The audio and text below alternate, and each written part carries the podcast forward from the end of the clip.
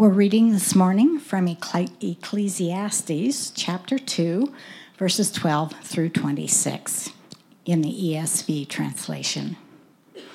So I turned to consider wisdom and madness and folly. For what can the man do who comes after the king? Only what has already been done. Then I saw that there is more gain in wisdom than in folly, as there is more gain in light than in darkness. The wise person has his eyes in his head, but the fool walks in darkness. And yet I perceived that the same event happens to all of them.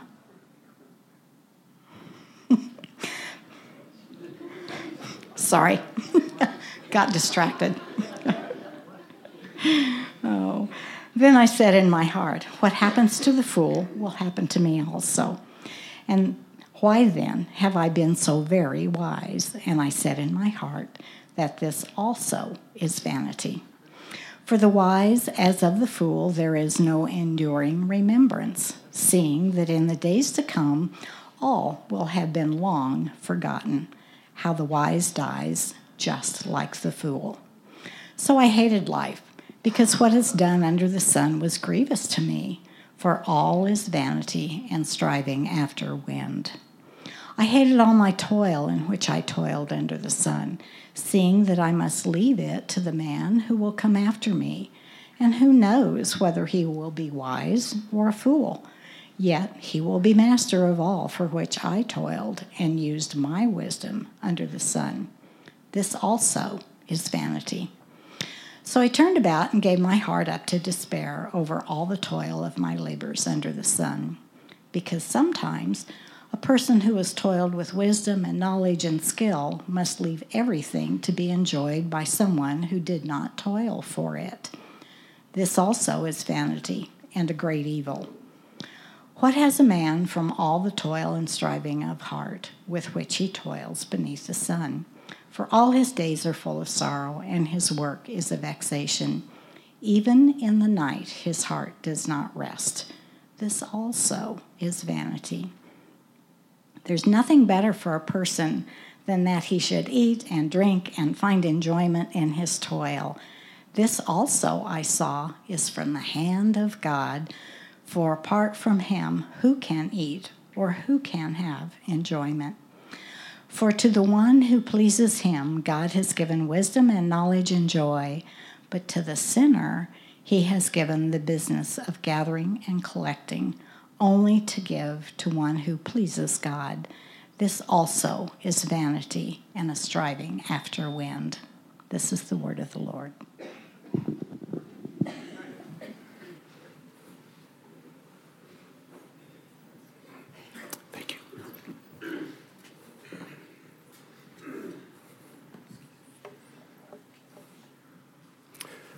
Let's pray. Father, what a glorious morning today is on so many levels.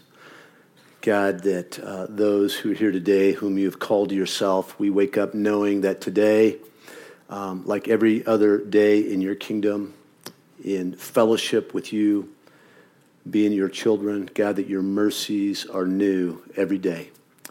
We praise you for that. God, we thank you that for the reality that we can find supreme pleasure and happiness in you, in spite of anything going on in our life. And God, I thank you also that we can find great enjoyment in the gifts that you've given us to enjoy. Yet at the same time, God, there is we live in a world that is full of trouble. We live in a world where people die, where people get sick, where there's poverty and homelessness, where there's disease and things like cancer. And so, God, I just pray that for your namesake, for your glory this morning, and for those that you have brought here today, God, that you would help us wrestle with the reality of the paradox that the preacher here in this book says that he hates life, yet at the same time he tells us to eat, drink, and enjoy this life. And that is a paradox. And God, is a place where we wrestle with. So I just pray, Holy Spirit, that you would instruct us this morning so that the Father would receive maximum glorification and that we would be edified. God, as usual, I just pray that you would edit anything in my notes, that you would have me stand behind your word, not in front of it. We love you. We thank you that you loved us first. We pray all these things in the powerful name of Jesus. And God's people said, amen. Good morning. If you're new with us here this morning, we are continuing through the book of Ecclesiastes. And what we do here at Windsor Community Church is more times than not, we preach through a book of the Bible. Every pastor, every communicator of the word has hobby horses, has things that they want to emphasize. And going through the word helps us receive the full counsel of God. And when we run into tough truths, we just end up there and we talk through it. And Ecclesiastes is a tough book, as Pat said. It's a book that is it is full of delight and truth, but it's also like it hurts. It's like goads or thorns. It's prickly to us. We are in our fourth sermon out of maybe as many as 15 to 25. It'll be at least 15. And we're finishing up chapter 2 today that Jolene just read, chapter 2, verses 12 through 16. And I've titled today's sermon, Are You Enjoying Life? Are you enjoying life?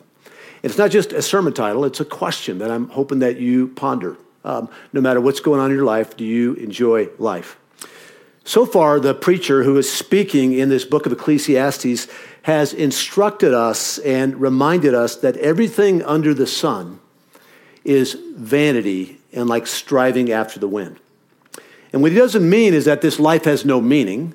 He doesn't mean that it's all worthless. What he means when he says that it's all vanity and striving after the wind, what he means it's like being out on a cold morning in Chicago and breathing out and seeing your breath, that it is there for a second and then it's gone. It's unsubstantial. We can't grab a hold of it. Striving after the wind is like chasing the wind around and then trying to grab it in our hands. That's how he describes everything under the sun, everything happening on this earth, our achievements and all of life under the sun is like striving, is like vanity and striving after the wind. The more that the preacher looked at the madness and folly in this world, and the more that he used human wisdom to try to make sense of it, he said the more sorrow and grief he experienced. And that was I think we talked about that in Sermon 2. That the more that we try to understand all the brokenness in this world, the more grief and sorrow that it brings to us. Everything that the preacher, probably Solomon, built and achieved to bring himself pleasure was also vanity and striving after the wind. He refused himself nothing. All that his eyes desired, he did not deny them. He denied himself no pleasure. And after he found pleasure in the moment, he continued to reward himself with pleasure after pleasure after pleasure, and he was never quite satisfied or never quite filled up. We saw from his life and his testimony that there's no ultimate gain in seeking pleasure. He did find momentary relief as he looked at the folly and the madness and the pain and the brokenness of this world. He kind of turned, I picture him turning his head from that and just plowing himself into pleasure to anesthetize himself. He found momentary relief from all the folly and madness in the world, and he found instant satisfaction that lasted for a second in his self-made pleasures. But then he needed to seek pleasure in the next thing, and then the next thing, and then the next thing. And then we saw last week in verse 11 that he closed off that section saying this. He said, then I considered all that my hands had done, all the toil and effort I expended in doing it. And behold, all was vanity and striving after the wind, and there was nothing to be gained under the sun. I live in this paradox, and I think you do too. There's this paradox of actually hating life. Not in a suicidal depression way, at least not for me, and I praise God for that, but in a way that when I see the brokenness, the death, the sin, the pain, I hate it. And it's not God's fault, it's humanity's fault. Yet even in this paradox of seeing and hating all that I see in life, I want to enjoy the moment and not worry about the future. Easy task. So how do we live inside this paradox rightly of both hating life and enjoying life? Nancy's dad, as I've mentioned before, is he's dying like we're all dying. He's 87 though, and he's in short-term care. We thought we would lose him last January, and here we are a year later. We got another year of life with him. But I hate it that he has gained 16 pounds of fluid all around his heart, and they've got him on a fluid restriction, and he's thirsty nonstop. I hate it that we probably have fewer days with him than we'd like to imagine. But at the same time, we're trying to enjoy life with him. We're trying to, especially Nancy, spending time with her daddy. She is really enjoying at this stage of life just sitting there and listening to all of his stories, listening to about his childhood. We find pleasure when they take him out from the acute care center, put him on a bus, and send him to the doctor's office. I did on Friday when he's got this silly Elmer Fudd hat on that we get to make fun of him with. We're enjoying that. Are you enjoying life today? Are you enjoying life today? With all of its fears, with all of its brokenness, with all of its the potential of your dreams not coming to fruition, are you enjoying life today? Or here's the converse. Are you striving today, trying to protect and or secure a comfortable future that you can finally enjoy? Now, there's nothing wrong with that. There's nothing wrong with a 401k plan. Or a 403B plan in my case. There's nothing wrong with investing. There's nothing wrong with rental properties. It's all good. But are you foregoing enjoyment today to hope that one day, I'll be able to enjoy it all? Won't have to work nights anymore. Won't have to work 50 hours a week. I get to do what I want to do. In today's passage, the preacher continues his honest conversation with his original audience in Jerusalem and with us today. And I love the way this guy writes, even though at times it can be disheartening, but it's just like sitting across the table with somebody with a cup of coffee. And he's just processing out loud. These are all the things I've learned. These are all the things I'm processing. And he's doing it with us here in the book of Ecclesiastes. In today's passage, we're going to continue to get an up-close and personal look at the preacher processing more with us out loud. And he's going to acknowledge that he hates life. He hates life, he says. And then at the same time, he says there's nothing better for a person than that he should eat and drink and find enjoyment in his toil. I think he's messed up. Can we do both of those things? On the one hand, he encourages memento mori, remember death. And on the other hand, he encourages carpe diem, seize the day, enjoy the day. We're going to see the preacher contemplating death. And as he contemplates death, he's going to have two seemingly opposite responses. One is of anger, and the other is of enjoyment.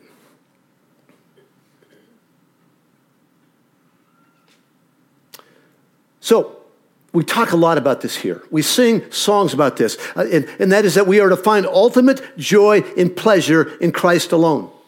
So if we are to find ultimate lasting joy and pleasure in Christ alone, how am I to enjoy earthly things? Can I, or even should I, enjoy earthly things if Jesus is better? The answer is found in the scriptures, of course. But at first glance at the scriptures, they seem to contradict each other. And we know that Scripture doesn't contradict Scripture, that Scripture actually proves out Scripture. But listen to this. We're to find pleasure in God alone. Colossians 3:1-2. Seek the things above, set your mind on the things above, not on earthly things. Philippians 3:7-8. In comparison to Christ, I count all things as excrement. Psalm 73, I desire nothing but you, except that and that, that and that. Scripture also says that we're to enjoy and receive his gifts. 1 Timothy 4:4. Everything from God is good, and nothing is to be rejected if received with thanksgiving. giving. 1 Timothy 6, he richly provides us everything to enjoy. James says every good and perfect gift comes down from the Father of lights.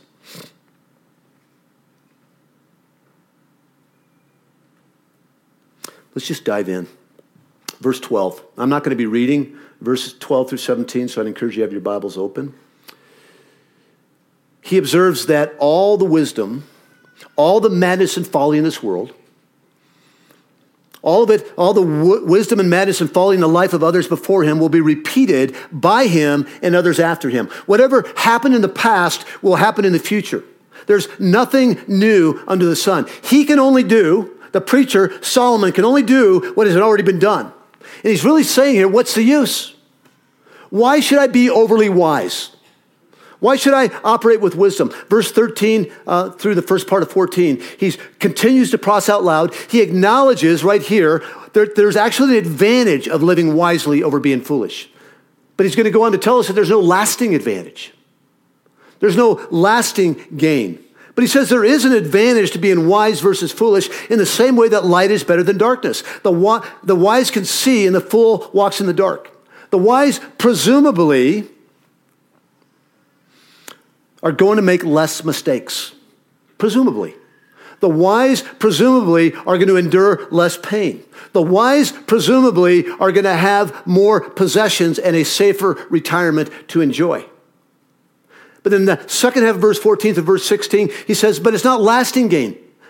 It's not a lasting advantage. The same end comes to the fool as comes to the wise, that they're both going to die and they're both going to be forgotten. We're really, what we do here really is we look for the most positive scriptures we can find, and then we proclaim them. Most churches have a, they're like seeker sensitive. We're just actually trying to get you out of the door to another church.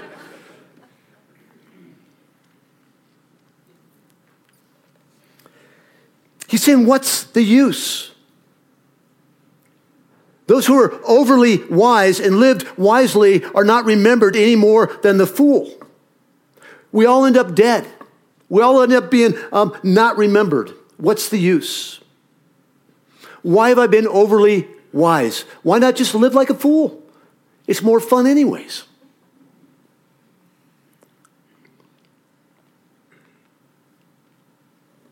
Can't I just go to the synagogue on Saturday and live my life any way I choose the other 6 days of the week? What he's saying here is that being overly wise has no lasting advantage. All the degrees that you want to pile up, the masters and the doctorates, are no advantage ultimately than somebody that has a GED. Doesn't mean that you shouldn't have it. Doesn't mean that it's bad. But he's just processing, going, what am I doing? Spending all my time striving after this, more gain in wisdom, more gain in stuff. Foregoing enjoyment today for future enjoyment. And this is a thread that goes all throughout the book of Ecclesiastes. In Ecclesiastes 9, 2 through 3, he says something similar. He says this, he says, it is the same for all of humanity, since the same event happens to the righteous and to the wicked, to the good and to the evil, to the clean and the unclean, to him who sacrifices and to him who does not sacrifice. As the good one is, so is the sinner. And he who swears is as he who shuns an oath. This is an evil in all that is done under the sun, that the same event, death, happens to all. Also, the hearts of the children of man are full of evil, and madness is in their hearts while they live, and after that they go to the dead. We've all done foolish things. We've all done foolish things. We've all done things that we weren't supposed to do. And then what's worse is when we do foolish things and we're not caught in them, it perpetuates the pattern. Because at some level, that foolishness was enjoyable. And what the preacher is saying, if we can't beat the principle that there's no lasting gain or advantage of wisdom over foolishness, why not join the fools? Being wise guarantees nothing ultimately. So he's saying, why live wisely if I can't alleviate poverty? Why live wisely if I can't cause people to listen to me? Why live wisely if I can't keep my kids safe? Why live wisely if there's no guarantee of a safe and secure retirement? And his final response to all this in verse 17 is simply three words. I hated life. The paradox of life is too much for the preacher to handle. He looks at the injustice once again and the brokenness in this world, and he says he hates it. This is actually similar to what he already said in chapter 1, verse 18, that in much wisdom is sorrow and grief. The more that we see of the brokenness in the world, the more that we hate death and sin and cancer and abortion. That's what he means when he says that he hates life. He says that everything is so distressing, everything is so evil, and he says there's nothing I can do to be remembered or to stay alive. Shouldn't there be a better end for the wise? And what he's not saying here when he's saying that I hate life, he's not depressed. He's not suicidal. Some are, and I recognize that. And that's a grievous lot for somebody to carry. But what he's saying here is not that he's depressed, not that he's anxious. He's saying that I hate it. I hate life, not God. I think it's actually a healthy hate. And another thing to remember, hating life in this way is not absent of faith. Sometimes it's faith itself that causes us to cry out when we're distressed. That God, I'm tired of the death. I'm tired of the pain. I'm tired of the brokenness. The psalmist said in Psalm 18, in my distress, I called upon the Lord. To my God, I cried for help. From his temple, he heard my voice, and my cry to him reached his ears. The author of Hebrews says the same thing or something similar in chapter 14. Let us in with confidence, draw near to the throne of grace, that may we receive mercy and find grace to help in the time of need. God, help me. I can't fix any of this. I hate all of this. Zach Eswine said this. If a child believes that her parents cannot handle what she actually feels, she will pretend that all is well, or worse, she will constantly throw tantrums. And here's what they're saying is that God wants to hear from us. That God can handle any of your thinking. Wrong or rightly. God knows that this is a broken world that we live in. And he wants us to come to him. You see, the preacher's greatest problem, his ultimate problem, is death. He realizes that even living wisely in this way will not stop him from being placed in a box 6 feet below the ground. So he's saying wisdom is good. It's like light in darkness. But wisdom's not our Savior. So as we transition to verse 18, after acknowledging the futility of being overly wise that leads to the same end as those who are foolish, he now reflects on how all of his hard work and achievements is causing him sorrow and grief. He said, I hate life. Now he says, I hate all my efforts and toil. What do I get from them? He says, I hated, verse 18, all my toil in which I toil under the sun. I hated all my efforts in which I exert effort under the sun, seeing that I must leave it to the man who will come after me, and who knows whether he will be a wise man or a foolish man. Yet he will be master of all for which I toiled and used my wisdom under the sun. This also is vanity. So I turned about and I gave my heart up to despair over all the toil of my labors under the sun, because sometimes a person who has toiled with wisdom and knowledge and skill like me must leave everything to be enjoyed by someone who didn't exert effort or toil for it. This also is vanity and a great evil. So after lamenting the vanity of being overly wise, he now expresses his anxiousness about the future. He laments that he has to leave everything he's labored for to the one who comes after him. And he doesn't know who that's going to be, or maybe he does know who that's going to be.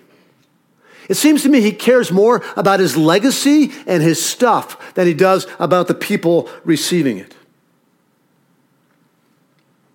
The money, the business, the home, the possession of those things is neutral. It's neither good nor bad. But he's worrying about it. It's keeping him up at night. I experienced something similar to this as far as people worrying about their possessions. When I was a vice president with a major brokerage firm, I worked with wealthy people that had enabled their kids all throughout the life, and now they had kids that were dysfunctional, and they stayed up at night worrying about how their kids were going to treat all the wealth that they accumulated. So they set up trusts. They set up trusts that once they died, these trusts would then dispense, like a hamster dispensing pellets, money to their kids at certain ages in their lifetime. And that's not necessarily bad. Trusts and things in the legal system aren't bad. But it's the fact that they lost so much sleep because they wanted to protect everything that they earned for. Nancy and I didn't do that. I mean, it's not because we're self-righteous. It's because we figured our kids could learn how to split $125.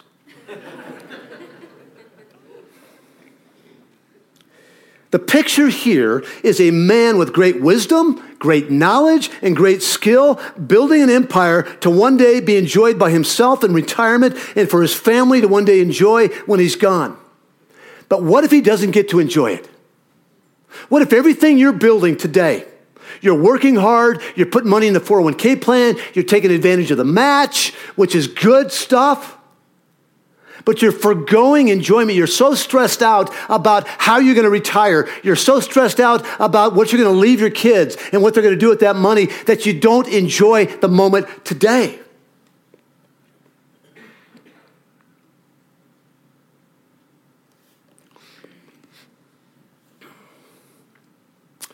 Some of us, are overly concerned about protecting what we've already achieved and built up.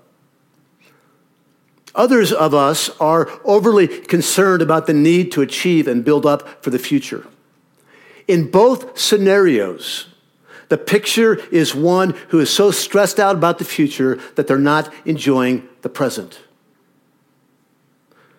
We spend our hours working hour after hour, day after day to secure a future that is uncertain.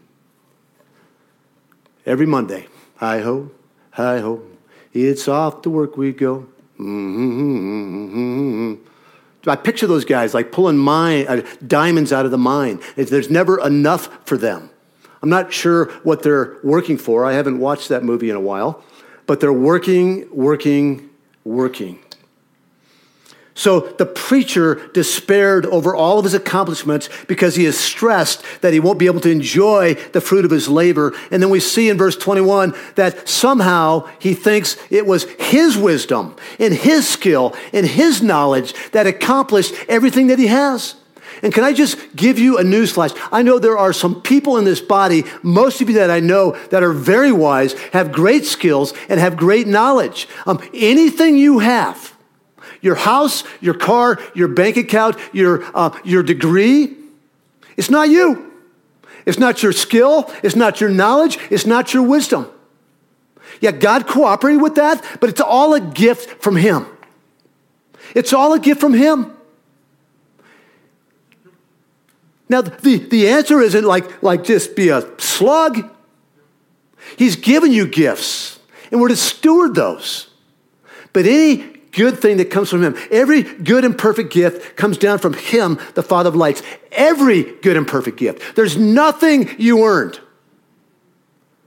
Sure glad I came here today.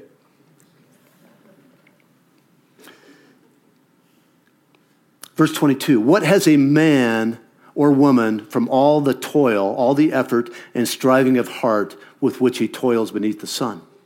For all his days are full of sorrow, and his work is vexation or grief. Even at night his heart does not rest. This also is vanity. What is it that makes all of our efforts, all of our toil and striving of heart under the sun, sorrowful and full of grief and causing us sleepless nights? All of that is under the sun, it says. It says that for where's it here? What is a man from all the toil and striving of heart from which he toils beneath the sun? Under the sun, remember what under the sun is? It means that everything that's happening on this earth, everything that's happening in life. But as I do further study on it, that when he says under the sun, it's actually done, everything done on this earth apart from God. Apart from God.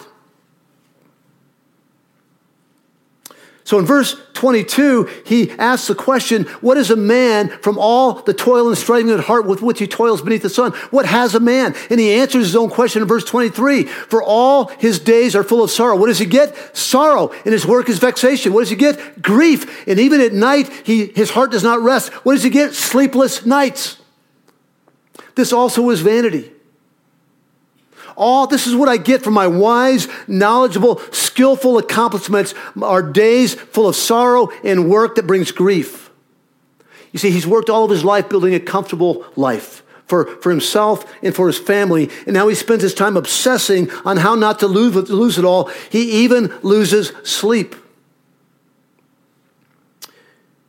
So here's a partial conclusion.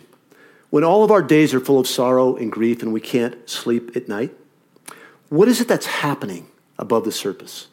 What is it that's happening in our hearts? And I think it's one of two things.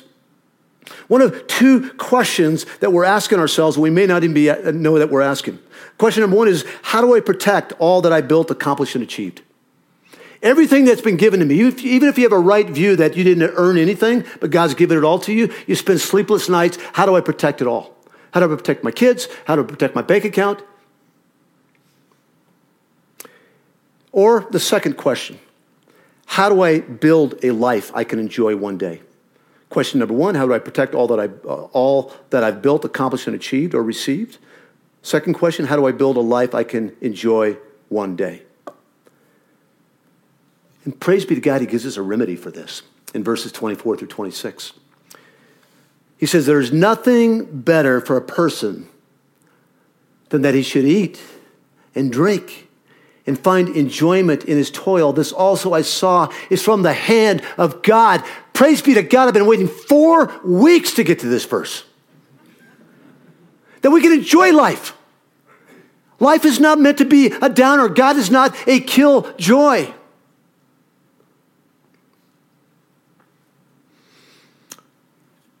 The chief end of man is to glorify God and enjoy him forever. How about if we were to say that the chief end of man is to glorify him today and enjoy him today?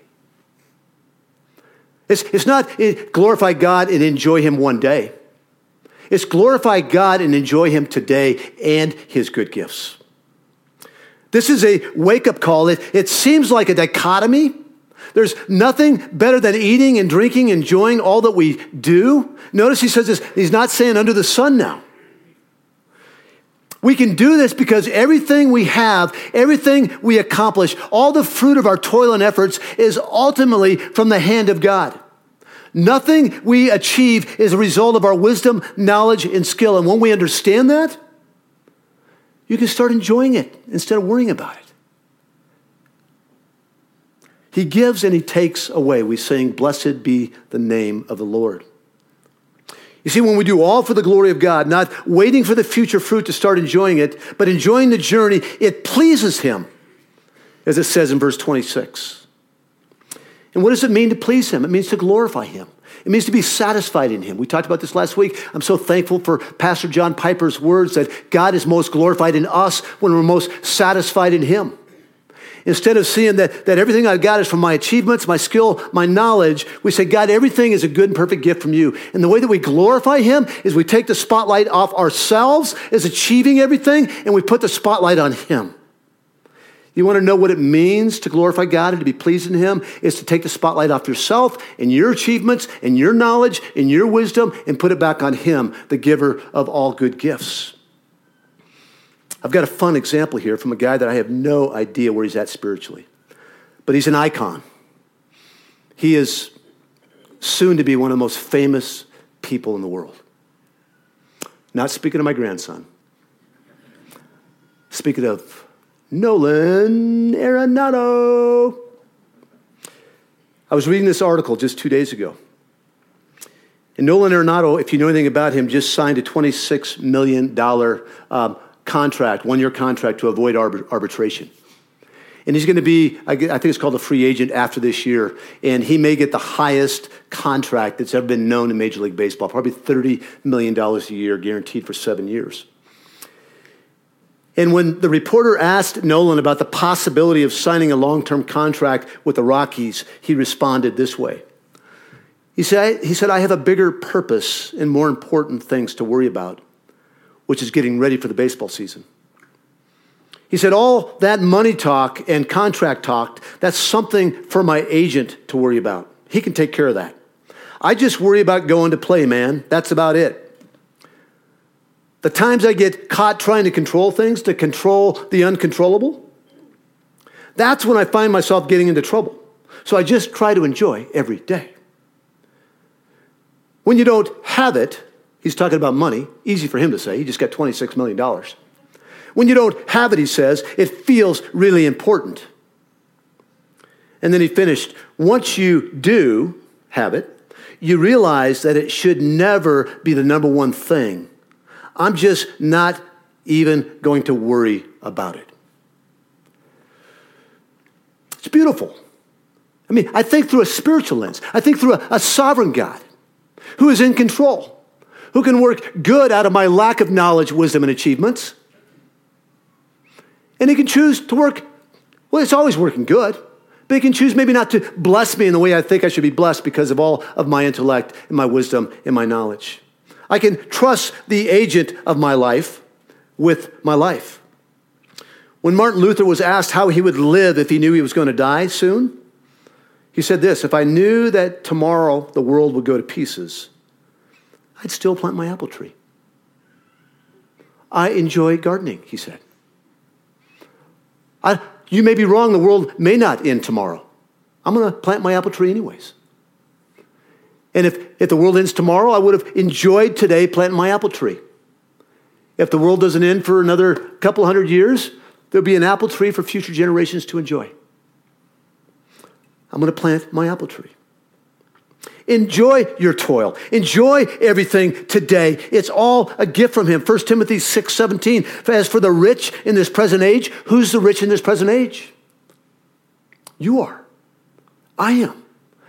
It doesn't matter if you're employed or unemployed, actually. In America, you are the rich, comparatively speaking. As for the rich in this present age, charge them not to be haughty, nor to set their hopes on the uncertainty of riches, but on God, who richly provides us with everything to enjoy. And I'm going to scoot down because we need to finish up. But he's just encouraged us to find pleasure in the moment and not always looking to the future. One day when X, Y, or Z happens. One day when I finally have what I need, I'll be happy. Enjoy life to now, he says. Enjoy life now. So you might be asking the question, so God wants me to pursue pleasure and happiness. No, he doesn't, actually. He does not want us pursuing pleasure or happiness.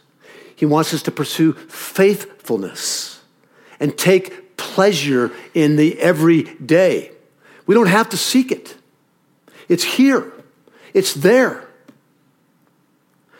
Pursuing pleasure as an end in itself is like chasing after the wind. Enjoying it now as a gift from God will actually increase your overall enjoyment in God. It's all from the hand of God. Apart from him, we have nothing to enjoy. Apart from him, we can't fully enjoy his good gifts. Does anybody know who Joe Rigney is? I think he's the guy that took Piper's place. Can anybody confirm that for me? I think he is. I saw a head nod maybe. Yeah, I don't know. But just Joe Rigney guy, hopefully he didn't turn out to be a heretic because I really liked what he was saying. So do I enjoy God or do I enjoy God's gifts? And he says there's a comparative answer. There's no comparison. Jesus is better. Our ultimate, final enjoyment, satisfaction, and pleasure is found in Christ. There's a comparative. But he said there's also an integrative answer. We enjoy God in everything, and we enjoy everything in God. We enjoy God in everything, and we enjoy everything in God. He goes on to say that we should live an integrative approach, enjoying God in everything and everything in God, and then apply the comparative approach to make sure that our worship is properly directed. That's where we get turned around. We end up worshiping the gifts instead of the giver. What the preacher is teaching us is that the provisions that God gives us are meant to take center stage actually with God. These are his gifts to us. They are not excrement. They're not rubbish to be thrown in a trash can while we carry our Bibles, waiting with praise the day of death to come.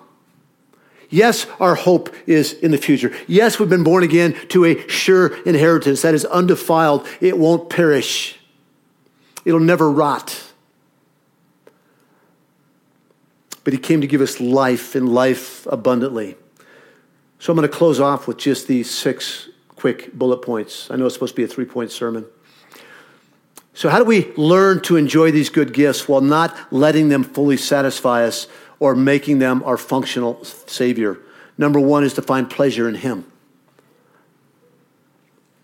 Apart from him, there's no lasting pleasure or enjoyment.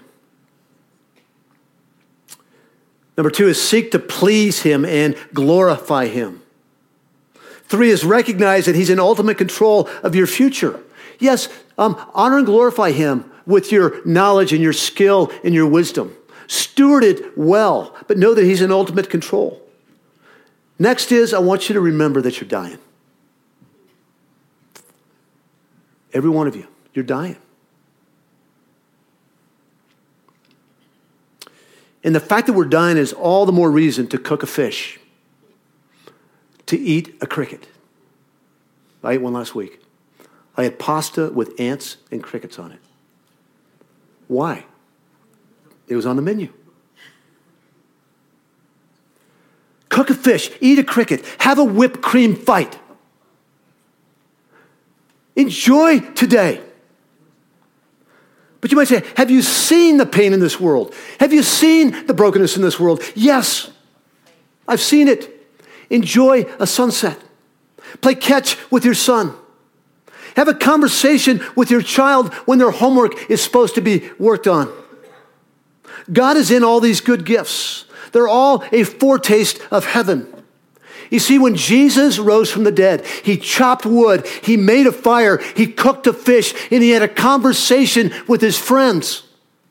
In the midst of brokenness, yes, he died and he conquered the power of sin and the guilt of sin. He rose again from the dead so that we would have sure life that one day when we die. But he was getting ready to ascend to heaven in the midst of the world still being broken. And he still took time with his friends to cut the wood, build the fire, cook the fish, eat the cricket, and enjoy conversation with his friends. Take notice and enjoy all the good gifts today. You see, his good gifts are actually a pathway to worship. The heavens declare the glory of the Lord. The more sunsets we see, the more children we have, the more conversations we enjoy, the more fish we cook and the crickets we eat, we see that he is a good and loving God. So his good gifts are a pathway to worship. And maybe finally, instead of thanking God, it's Friday. Thank God for your work. Thank God for your work. Some of you feel guilty enjoying yourselves when there's so much pain and brokenness in the world. My wife and I talked about that. She says that sometimes she deals with that. When her sister died and her dad is suffering, she was like, is it okay for me to be enjoying things? Have you ever wrestled with that? Can I just say that it is? That there's these dual emotions that can coexist inside of God's economy, that we hate the pain and suffering in this world, while at the same time enjoying the good gifts from God. because life is but a vapor.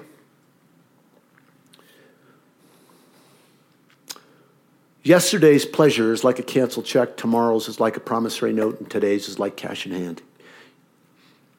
Stole that from somewhere. Enjoy today. Spend today glorifying God and enjoying Him and all of His good gifts.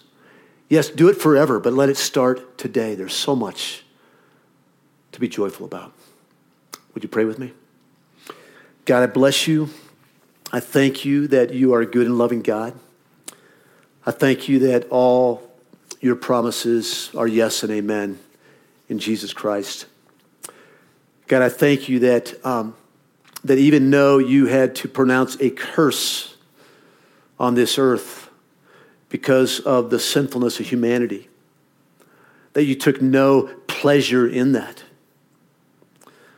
but that you actually were pleased to send your only begotten Son,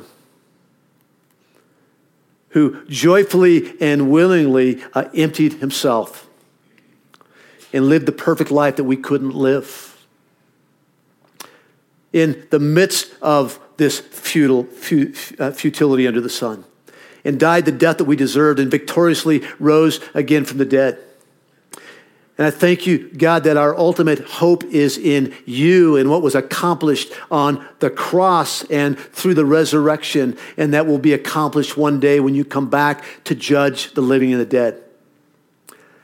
But I thank you, God, that even though your creation, that everything that you created good, very good, even though it's been marred, it's still good. There's still good gifts that you want us to enjoy. So God, would you help us with this this dichotomous paradox, if I can put those two words together, of how to actually hate the things that you hate and enjoy a relationship with you and all the good gifts that you've given us. And may we continually give you all the glory and the praise and the honor. May we continually shine the spotlight on you, the one who saves, the one who gives good gifts. We love you. We thank you that you loved us first. And we pray in the precious name of Jesus Christ. Amen.